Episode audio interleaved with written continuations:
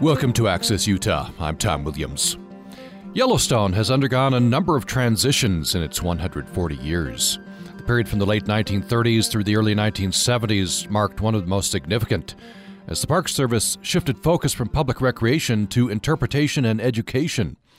The vast wilderness and numerous nat- natural spectacles of the park became less objects of passive enjoyment, more subjects to be engaged, interpreted, and understood by visitors. Park was transformed, in short, from a playground into a classroom. Charged with instituting these changes were five remarkable ranger naturalists who served as both protectors and educators. In his new book, Five Old Men of Yellowstone, published by University of Utah Press, Stephen Biddulph tells the story of those five men, his own father among them, tasked with inspiring a generation of visitors to the park. Stephen Biddulph is a son of one of the five old men, as I said. He spent his first 18 summers in Yellowstone National Park. He's been a lifelong student of Yellowstone. He's a retired Marine Corps officer, Vietnam veteran, mental health therapist, and drug addiction counselor. And he joins us uh, today. Stephen Biddulph, welcome to the program. Tom, thank you very much for the opportunity. I'd like to start where you begin the book. You say the genesis for this project, uh, a labor of love, no doubt, was uh, two photographs. Tell us about those photographs. Well, I discovered those photographs uh, in my father's personal papers uh, just soon after his death in 1985. Uh, the first photo was one of him in 1928 as a brand new ranger naturalist. He was serving at uh, Canyon Ranger Station, and uh, I noticed that on the back was my mother's writing.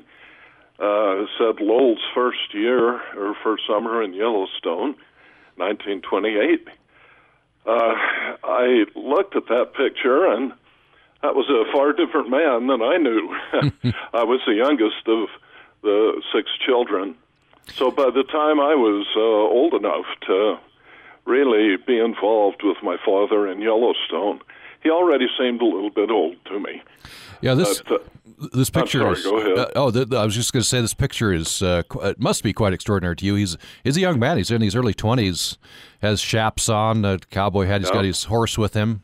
He's got that horse peeking over his shoulder, Yeah. and that's how they got around in those days. Uh, so that was intriguing to me. But then I found the second picture that was taken years later. In fact, it was taken in August of 1960. Uh, it was of five ranger naturalists, my father included, standing in front of Old Faithful Geyser while it was erupting. And there was a paperclip to that photograph was um, uh, an article that had been uh, published by the, I guess it was the National Park Service, probably Yellowstone administration, and it was entitled Five Old Men of Yellowstone. And it had a little brief bio of each of the men. And as I looked at that, I realized that you know, uh, the article indicated that they'd had 139 years or summers of service combined. But I also realized that there uh, went far beyond the 1960s. It went clear up into the uh, late 70s, and I just began to realize what a tremendous legacy of knowledge and experience that these men had that really had not been told. This is an extraordinary story of a, a period of, of uh, great transition in the park, told through through the uh, the words of these five extraordinary men. I wonder if you, uh, I I know you have your book with you, Yes. and I wonder um, you put this in perspective when these men started their service and to when they ended it. Uh, this is in the introduction, Roman numeral uh, sixteen, page sixteen. I wonder if you'd read us the the first three paragraphs there. Uh, hopefully, this is the same. I've got the electronic version, but uh, Right. it, it starts with interpretation was an outgrowth. Uh, in the next three Yes. paragraphs. Uh, how much would you like me Uh, to read the- there? uh, Just that paragraph? Uh, the, the first three paragraphs on that page. Okay. Interpretation was an outgrowth of these principles of education and conservation and rose to a high water mark during this time. An interpretive division was formally created and interpretive services developed that included nature walks, cone talks, campfire programs, auto caravans, and game stalks. The five old men and others helped develop and lead the programs within all three districts of Yellowstone. They grew old in the service to the Grand Old Park and retired when interpretation and enlightenment were superseded by mass information, technology, and specialized research. To put their time of service into historical perspective, Yellowstone National Park was only 56 years old when the first of these five men began service in the summer of 1928. Only 50 years had passed since the Nez Perce Indian War and their flight through the park.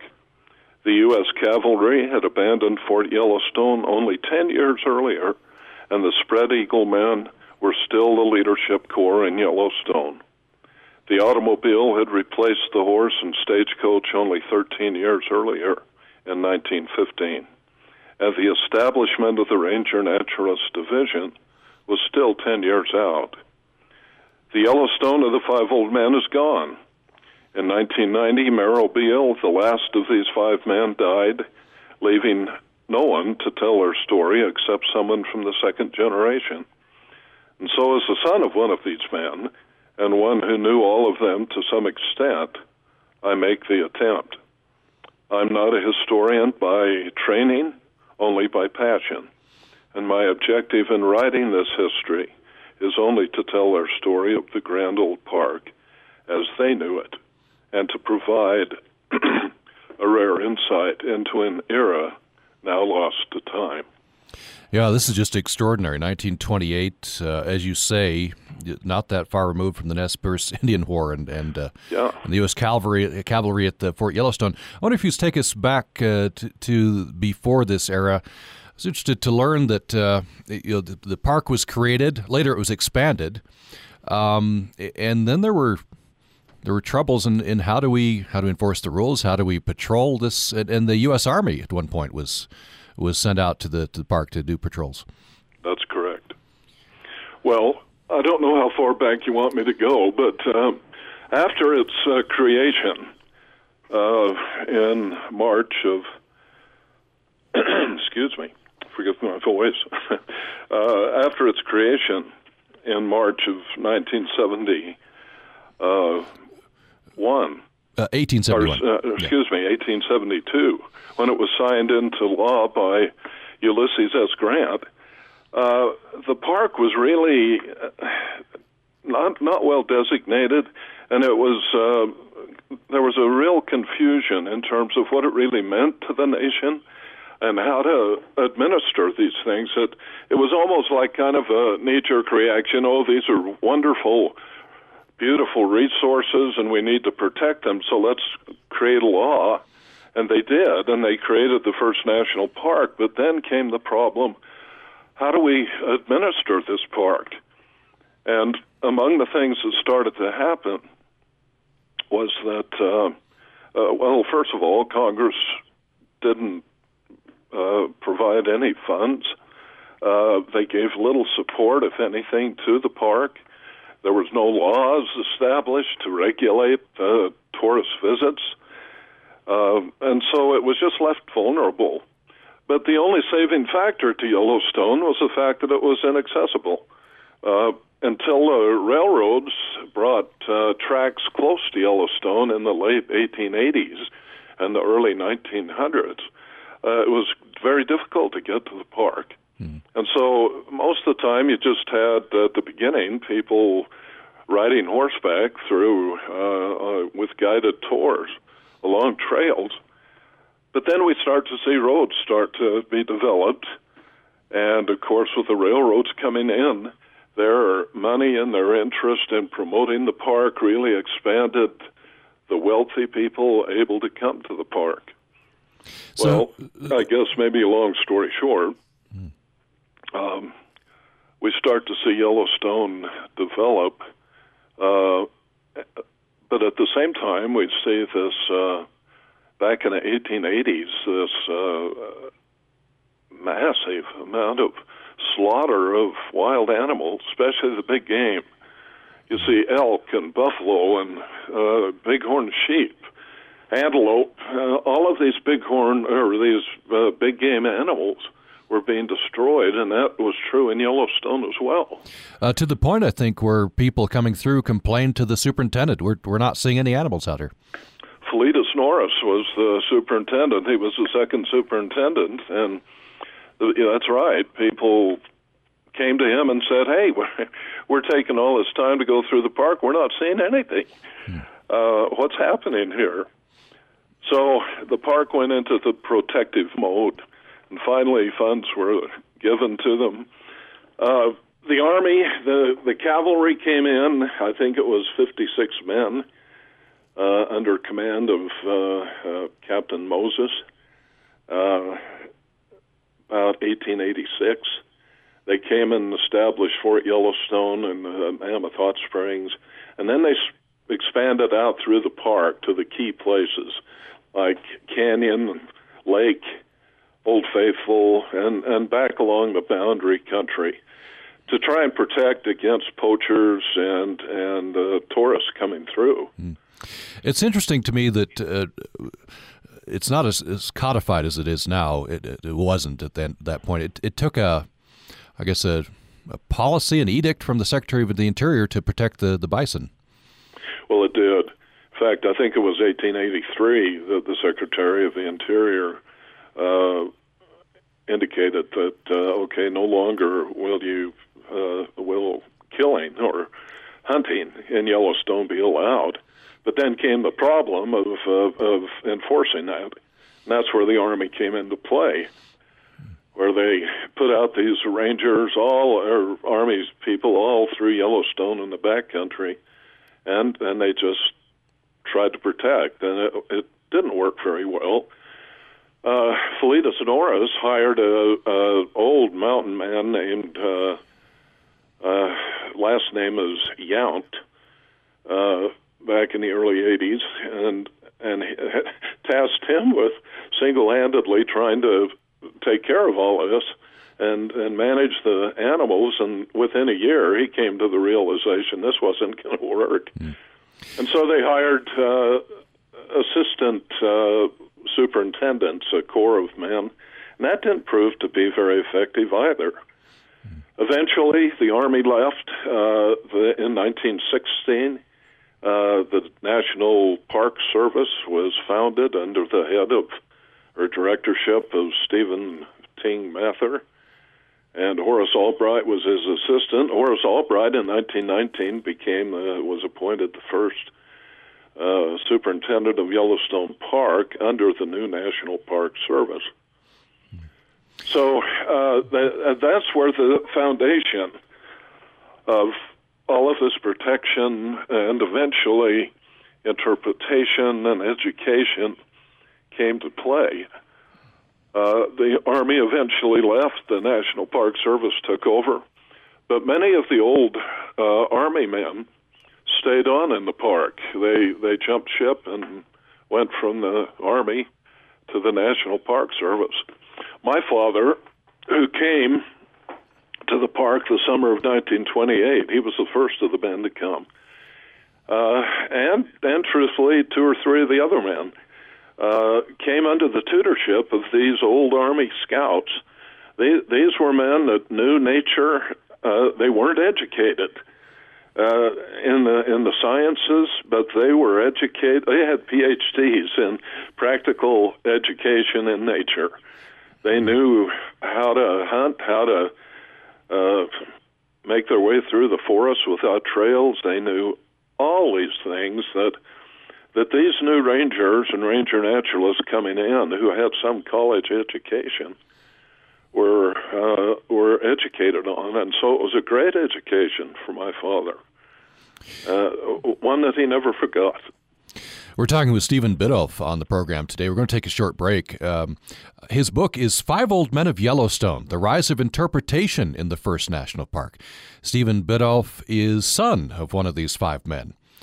Um, and uh, these men worked in the park in a very interesting period of transition from the late 1930s through the early 1970s when the Park Service shifted focus from public recreation to interpretation and education. The park was transformed from a playground into a classroom. And uh, these men instituted um, initiatives such as nature walks, campfire programs, game stalks, and auto caravans. They were tasked with inspiring a generation of visitors to the park. Some interesting stories from these five old men. We'll get to, to talking about those, um, including Stephen Biddulph. I'll, I'll, have you talk about uh, uh, bear talks. Interesting that they had bears right there, I guess. Yes. Um, and in fact, a couple of bears, and, and sometimes you'd get bear fights. Uh, that that's no longer. I, I, would have liked to have uh, gone to the park in that era, but we'll we'll talk about that uh, following the break. Did you know that by repeatedly tasting fruits and vegetables, children can increase their liking of these foods? To accomplish this, parents should supply a fruit and a vegetable at lunch and dinner. Small incentives are a good way to promote initial and repeated tasting of these foods. As your child learns to enjoy fruits and vegetables, the incentives become unnecessary. Make it fun and you will make a difference in your child's food choices. Did You Know That is made possible by the USU Emma Eccles Jones College of Education and Human Services. More at cehs.usu.edu.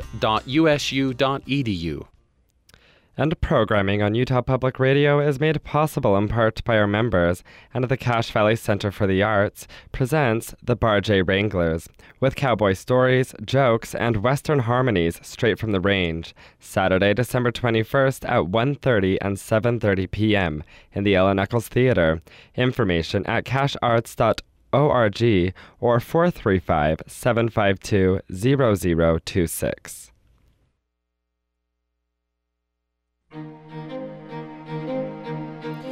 You're listening to Access Utah. I'm Tom Williams. We're talking about Yellowstone National Park, a very important uh, portion of the history there. Of course, Yellowstone is the first national park, and it's undergone a number of transitions in its 140 years.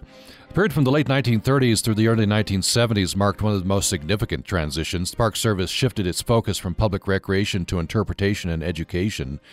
And in many ways, the park became uh, the, the park it is today through that period. Charged with instituting these changes were five remarkable ranger naturalists who served as both protectors and educators.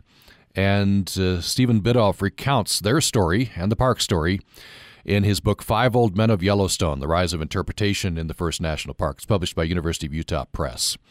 Uh, you're welcome to join this conversation if you would like. Love to get your perspective, maybe your Yellowstone memory. You can join us uh, through our Utah Public Radio Facebook page. You can join us through email. Our email is upraccess at gmail.com, upraccess at gmail.com, or you can call us at 1 800 826 1495, 1 800 826 1495.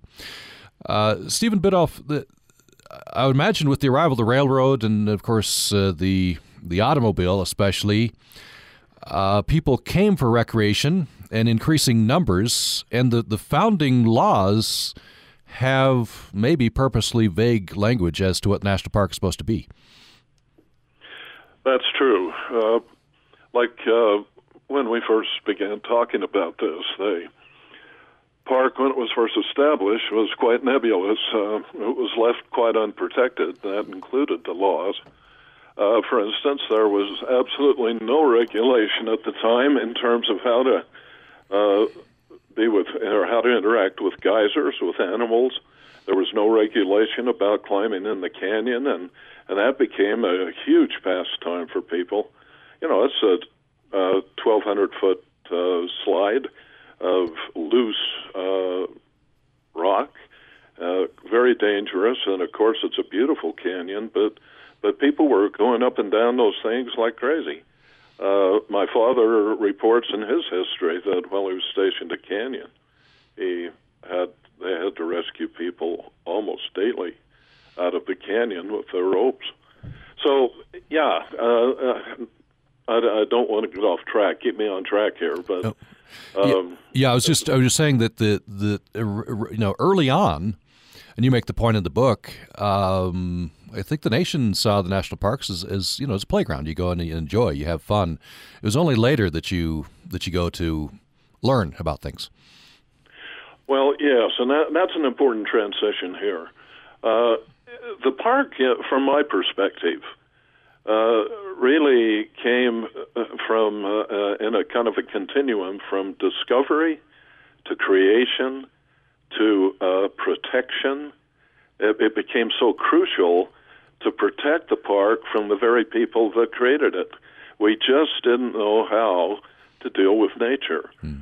Uh, and and of course our curiosity and the beautiful, wonderful uh, uh, natural features that are found in Yellowstone were such a huge intrigue that that people came and and just out of natural curiosity and human nature were destructive to the park and and intruded upon it. So we didn't come very quietly like the Native American did, and lightly. We came heavily, and uh, so there was just lacking this uh, this information and this knowledge. Well, then you find the park trying to move from education or from protection to education, and and truthfully, education, Tom, was a, a, a method in the madness to protect Yellowstone. Uh, Freeman Tilden, in his book about national parks, talks about this concept, uh, where he talks about uh, that that we teach people, educate them, inspire them in nature, and and by the appreciation that they receive and the inspiration they receive by being in nature, they become themselves the stewards of Yellowstone and of all of nature. And so, out of this uh, protective era, kind of arose this conservationism uh, and education, where the park started to develop an education system. Uh, uh, if I get too far off base here, let me know. Pull me oh, back. Okay. But. I wonder if you. I wonder if you tell me about your about your father and these other the other men.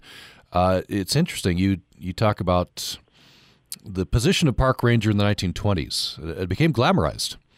Uh, to, yeah. Quoting you to such extent that the young men applying for summer jobs had a distorted concept of the work, and they, there came this expression "90 day wonder," which was originally pejorative, but then uh, I think one of these five old men changed that to, uh, to emphasize the, the work that these people did.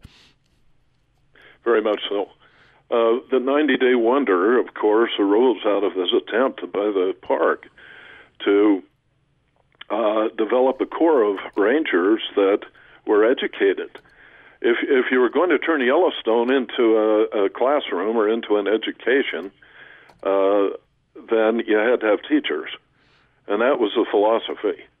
Uh, museums became cla- uh, became little lecture halls, little uh, labels of of the nature around them.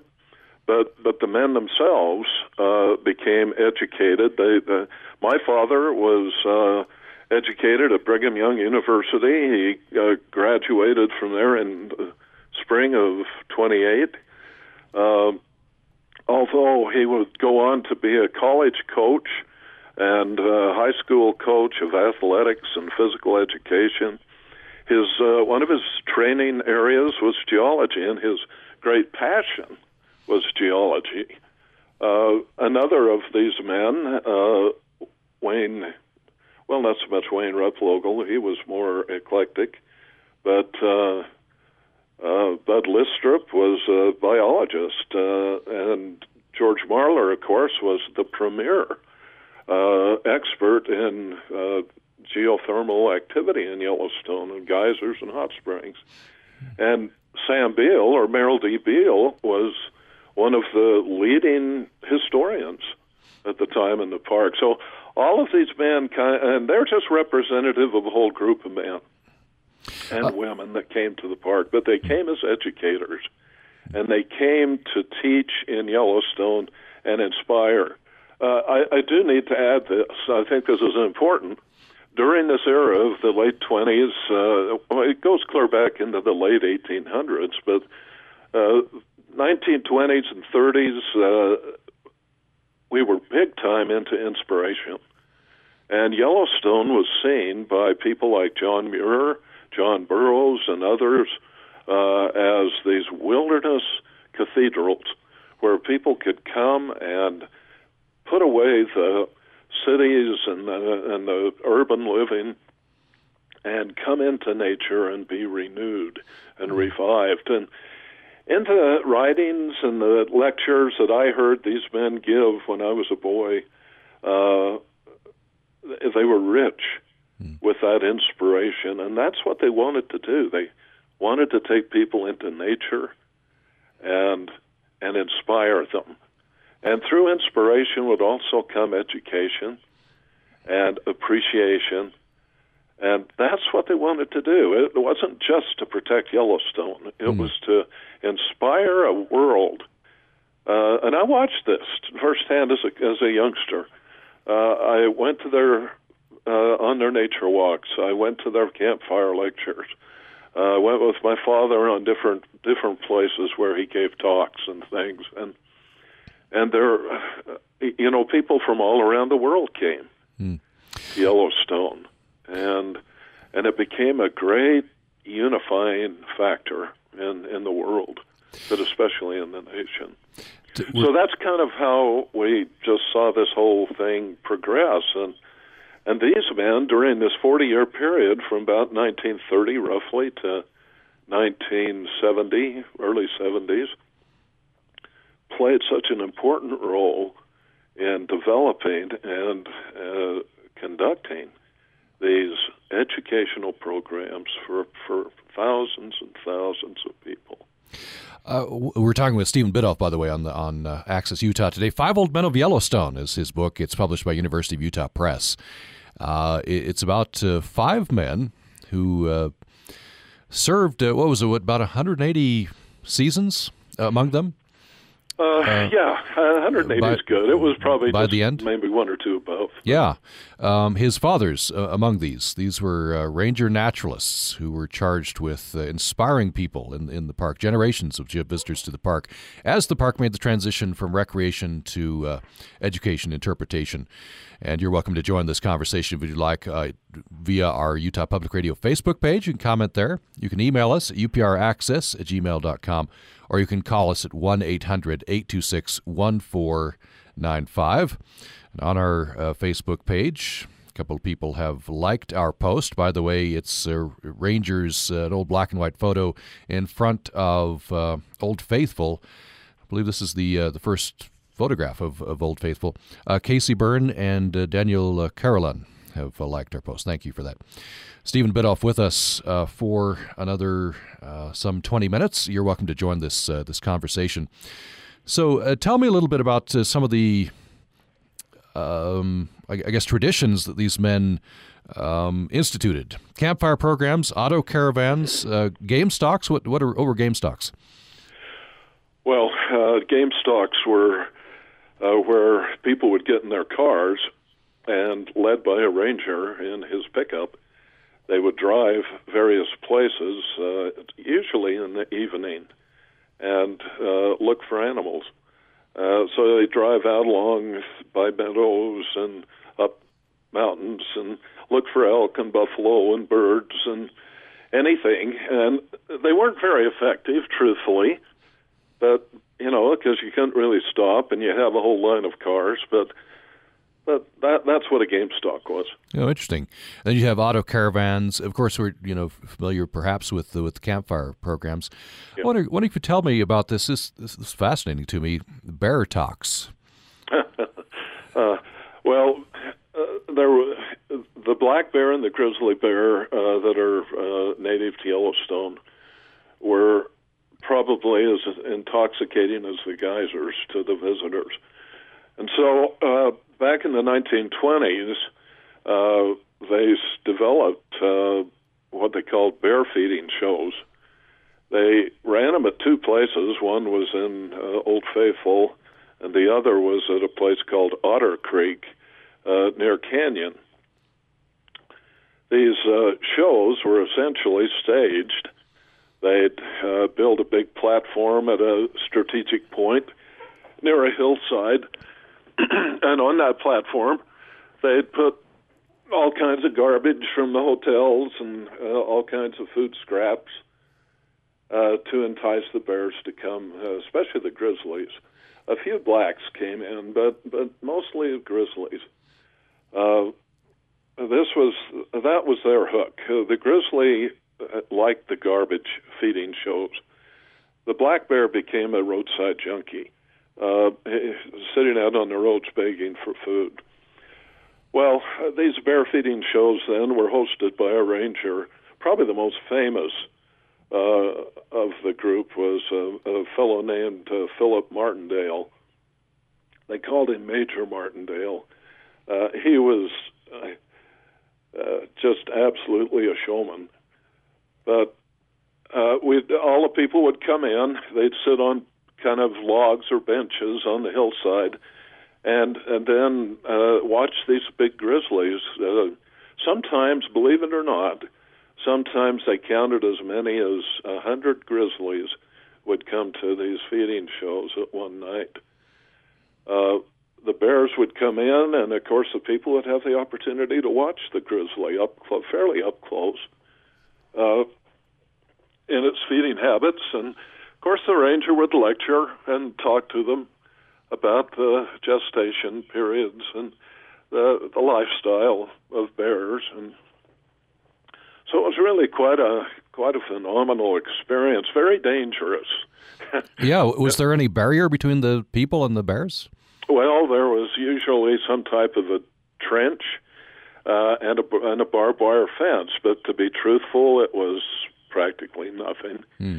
Wayne Replogle, who served as a, a rifle guard at these things, uh, made that comment. He said, I started to beg the people to put some type of barrier up uh, to protect, just in case. And, and he said, finally, they put a fence up, and he said that didn't stop the bears. Boy, uh, and yeah. they had a couple of really, you know, dangerous experiences. In fact, in 1935, it was one of those experiences that shut down the whole bear show, and they never did them again. Hmm. Uh, and sometimes fights would break out between bears. That must have been quite the attraction for people. Well, my book has uh, just an absolutely remarkable uh, explanation or a description of a bear fight that took place at Old Faithful. Uh, it must have been probably 1932. Both Wayne Replogle and Bud Lystrup were there and saw this. But there, uh, a huge grizzly they, that they named Scarface uh, came into uh, and just, you know, the people were watching the bears, and all of a sudden they stood up just spontaneously and started shouting and pointing, and and off in the edge of the forest there, Scarface had come. He was uh, all of eight feet tall, according to Replogle. Uh, and they had measured that in some way, and just massive. And he just towered over the other bears. There, there was another bear there they called Henry the Eighth, and Henry the Eighth was a young bear. Scarface was old. He'd had a lot of fights, and they got into a fight uh, right there on the platform. And the people sat there and watched these two grizzlies just tear each other apart. And finally, uh, the younger bear, uh, but a smaller bear, actually, uh, came out victor and Scarface was defeated. He moved off into the forest, and I think they said next year they saw him come back. He was blind. Uh, he bumped into trees. He he was very unhealthy, and then after that he disappeared. And they figured that he didn't make it through the winter. He mm. died. Wow. So this, uh, of course, with today's sensibilities, would be, to put it mildly, frowned upon. This whole, oh. you know, putting bear, uh, attracting bears, uh, using them for for a, a, backdrop for your lecture. Um, but that's that's the way it was in those days. That's right. Uh, it would be frowned on, and and rightfully so. Uh, these were, you know, uh, somebody like me who I I can't honestly say I witnessed the bear shows because I wasn't born at that time, but I witnessed the roadside junkies and all of the bear uh, jams on the highways and and all of those things, and uh, they were spectacular. They were amazing. They were just thrilling, but they were so terribly unhealthy for the for the bears and for the people. Mm. So you're right. Today we've learned a lot. Uh, and and uh, these men were kind of uh, also helpful in promoting naturalism for bears, getting the bears off the highways, ending the shows, uh, and and getting the black bear and the grizzly back into nature and trying to establish some kind of reasonable balance between visitors that come wanting to see bears and the safety of the, the bears. The passage you uh, had you read from the introduction, you you say these these men retired about the time, or now it's moved from uh, the interpretation the way it was to mass communication and specialized science. Yes. But uh, imagine there are there are some legacies from uh, what your father was trying to establish that, that live on in interpretation and so forth in the park. Well, there are uh, three out of the four original trailside museums are still in existence in the park. Old Faithful is the only one that fell victim. Uh, the the museums were replaced by what has been called visitor centers, uh, and then education centers later.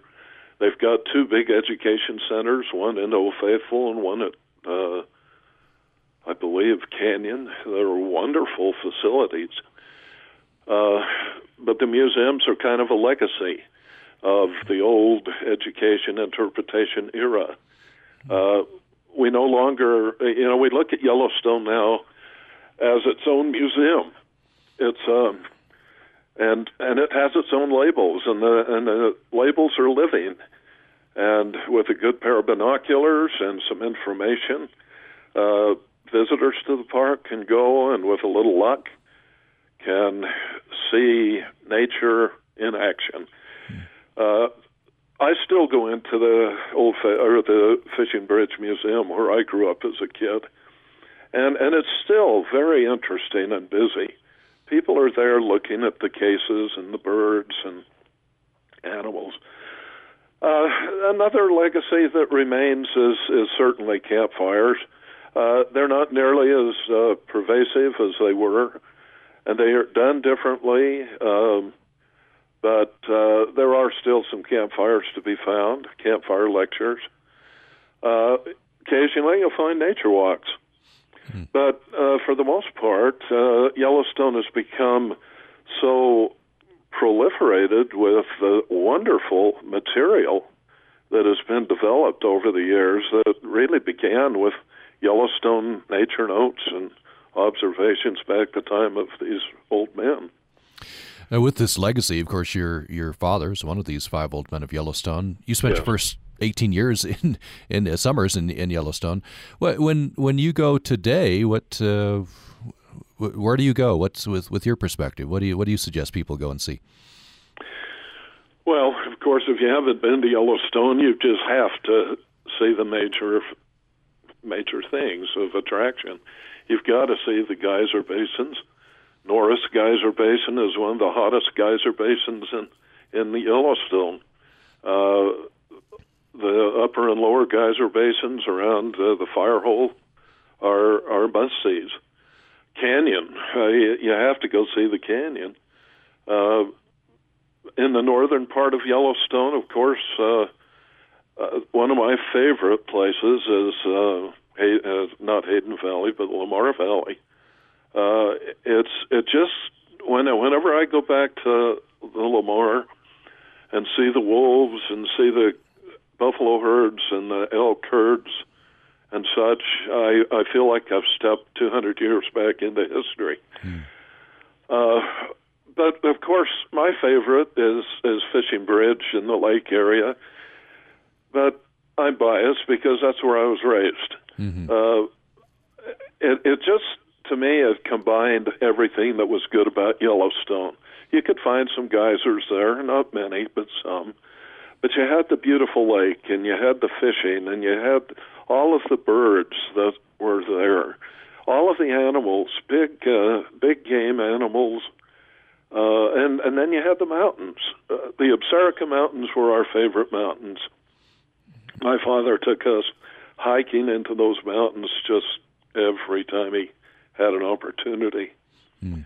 And to stand on top of those 11,000 foot peaks and look out across Yellowstone, see the lake and see all the valleys and see the majestic plateaus uh, that were formed by by uh, the great caldera and the explosions of volcanoes and everything is is just remarkable.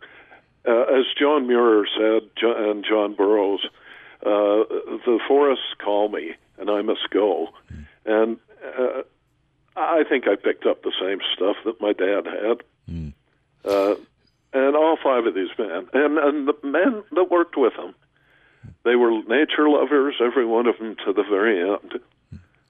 Is that is that why your father and these five men? Is that why you still go spiritual renewal? Is that? Oh yeah. Does that sum it up? Yes, mm-hmm. I I go to Yellowstone each year as a my trip to Mecca. mm-hmm. Yeah, and you must you must follow that uh, all of these events with with great interest. For example, we did a program recently on the the history of the reintroduction of the wolf to Yellowstone. That yes. Must, must, all of these things must be of great interest to you. Uh, I want to fit in a, a couple of um, stories that I found fascinating in your book uh, from the history uh, before we close. We have another five minutes or so. Uh, one of those, you have a chapter called Black Alice and Prohibition. You, you don't we don't tend to think of prohibition affecting a national park. We tend to think of that as an urban thing. Right. There, there's a fascinating history there. There is. Would you like me to uh, comment uh, on that? Yes, yes. Tell tell the story, especially Black Alice. Well, uh, of course, when when the amendment was passed and the Volstead Act was enforced, Yellowstone was left to enforce itself. So it, it came to the ranger naturalists to really enforce this. Um, and of course, I don't think they were well equipped. They weren't. A lot of these guys weren't police trained. So the only way to to curb it and stop it was to catch it at the gates. Of course, there were five entrances uh, into Yellowstone, and because of manpower problems and other things, uh, they, you know, uh, they could, it was only hit and miss. Well, uh, in 1930, uh, there was a woman who lived out in Montana, and her husband worked during the summers at uh, I think it was Canyon. The rangers suspected them of bootlegging, and that he was running some kind of a bootlegging operation inside Yellowstone, and she was bringing in the in the alcohol. And the park the chief park ranger finally got so upset that uh, Black Alice, her name was, uh, she just had to run of the park. Nobody could stop her. And she just felt like she had all kinds of privileges and she just scoot right by the gate and honk her horn and and uh nobody could catch him. And so they finally said stop black alice. Well my father that summer was stationed up at uh, dunraven pass and uh, by mount washburn and they transferred him down to uh the north entrance at uh by mammoth hot springs. He was on guard that that day when Black Alice came through, and she tooted her horn and shot past, and Dad wasn't about to let that go, so he left the other ranger and he commandeered an automobile and stood on the running board, and he said, "Follow that car," and off up the road towards Mammoth they went, and he was holding on to his Stetson hat and, and onto the car, and uh, up the road they went.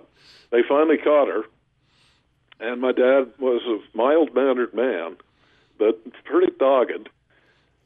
He he told her, he says, I need you to come back to gate with me and and she kind of said, Oh well, what's wrong, Mr. Ranger? And, you know, all this and when he when he wouldn't give in to her and made her come back, she got pretty angry with him and accused him of not being familiar with her rights and privileges. To end the story, uh, they got her back there, went through her stuff, and found several bottles bottles of liquor, and she and her husband were apprehended. And uh, those kind of stories were, were quite interesting to me. Mm-hmm. yeah, it's and it's an illustration to me that uh, Yellowstone is very much interconnected with its with its surrounding you know gateway communities. These during during Prohibition, for example, many of these communities had their saloons, and they they weren't about to obey prohibition, so the park was going to be affected. Well, the Volstead Act essentially didn't eliminate alco- alcohol; it uh, swept it under the rug, and it went uh, black market. And the same thing happened around Yellowstone. Hmm. You're right. I wonder, uh, we just have a couple minutes left. I'm, I'm fascinated by the early firefighting uh, yes. history. I wonder if you could uh, just give us a couple of minutes on that. It's This is kind of an, in microcosm, uh, the beginnings of, of us trying to establish our policy toward fire.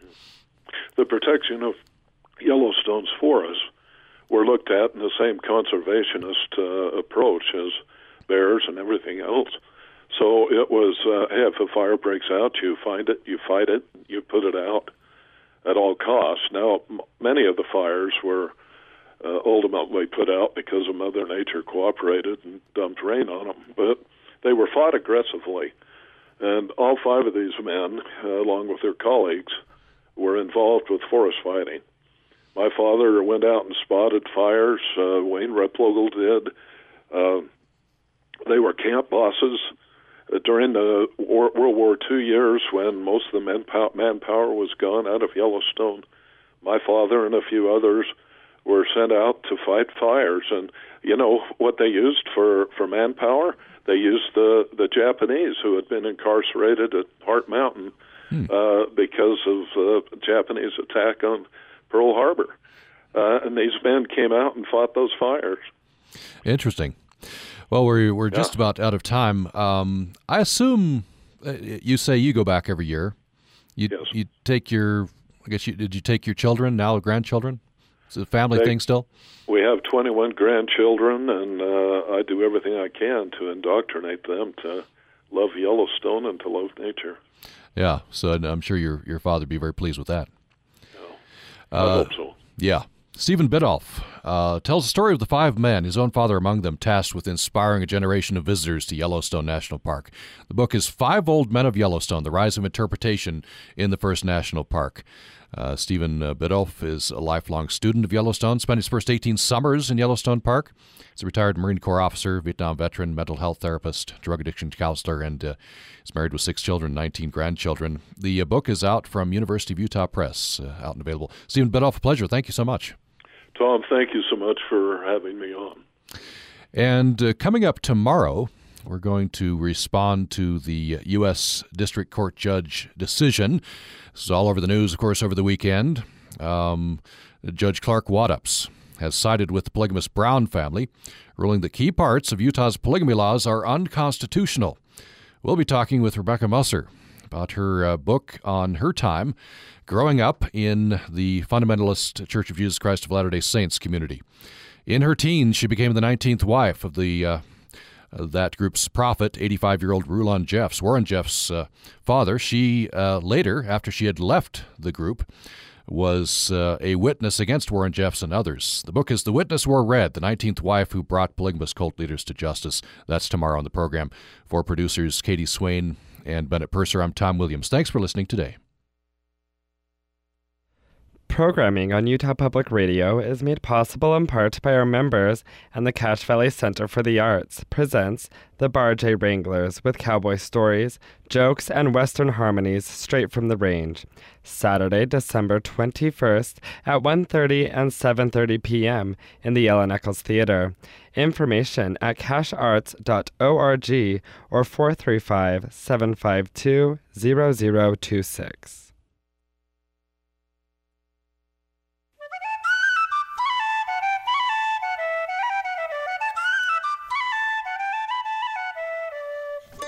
Welcome to Wild About Utah, a partnership of the Stokes Nature Center, the Bridgerland Audubon Society, and Utah Public Radio.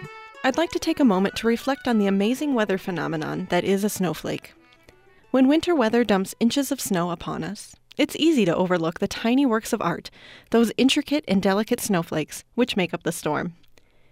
Snowflakes, or to use a more scientific term, snow crystals, come in a variety of different shapes, including long, thin needles, flat hexagonal plates, columns, and irregularly shaped pellets called graupel.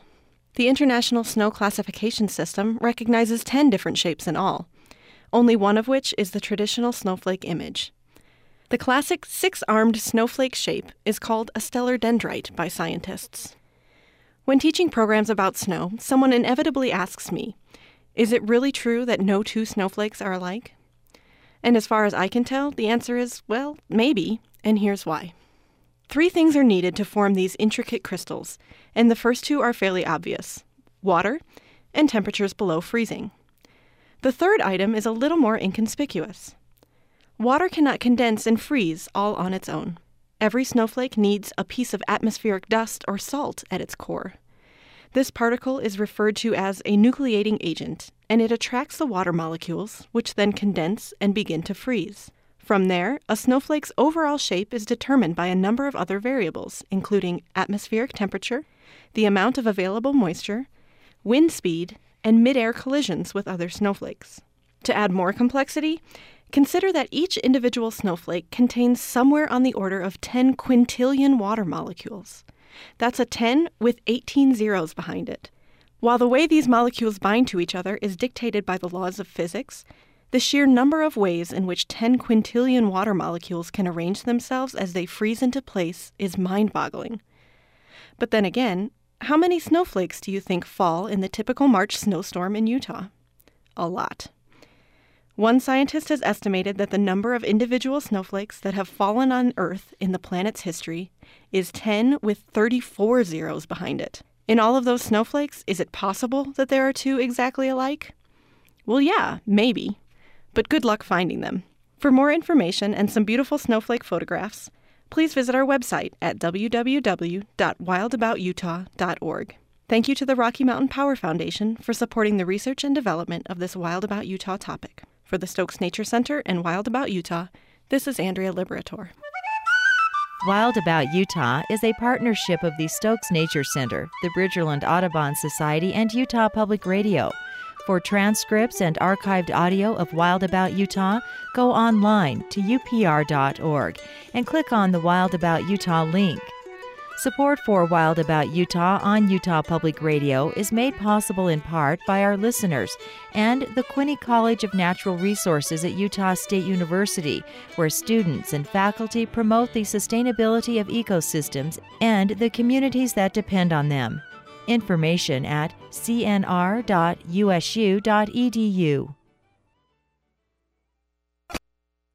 This is Lloyd Berentzen, Director of the Bear River Health Department. During wintertime inversions, parents often wonder if their child should go outside for recess. Most school principals follow a set of recess guidelines developed by the Utah State Office of Education, the Department of Environmental Quality, and the Utah Department of Health. According to these guidelines, recess activities may be adjusted as the air quality gets worse. Parents should inform the school if they believe their child is part of a sensitive group that should have limited outdoor physical activity when the air quality is poor. It is uncommon for the air quality to be poor enough in Cache Valley to cancel recess for all students. The Bear River Health Department provided this content in response to Utah Public Radio listener questions about air pollution and health for our Community Engagement Reporting Project. To join our Public Insight Network and have a say in what we report, go to upr.org and click on Become a Source.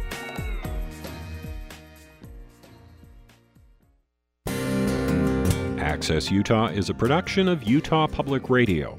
You can listen to this episode or previous episodes of Access Utah anytime at upr.org, where you can find a link to subscribe to our podcast. This is Utah Public Radio, KUSR HD1 89.5 Logan. KUSK HD1 88.5 Vernal, KUSL HD1 89.3 Richfield, KUST HD1 88.7 Moab, and KUSU FM HD1 91.5 Logan.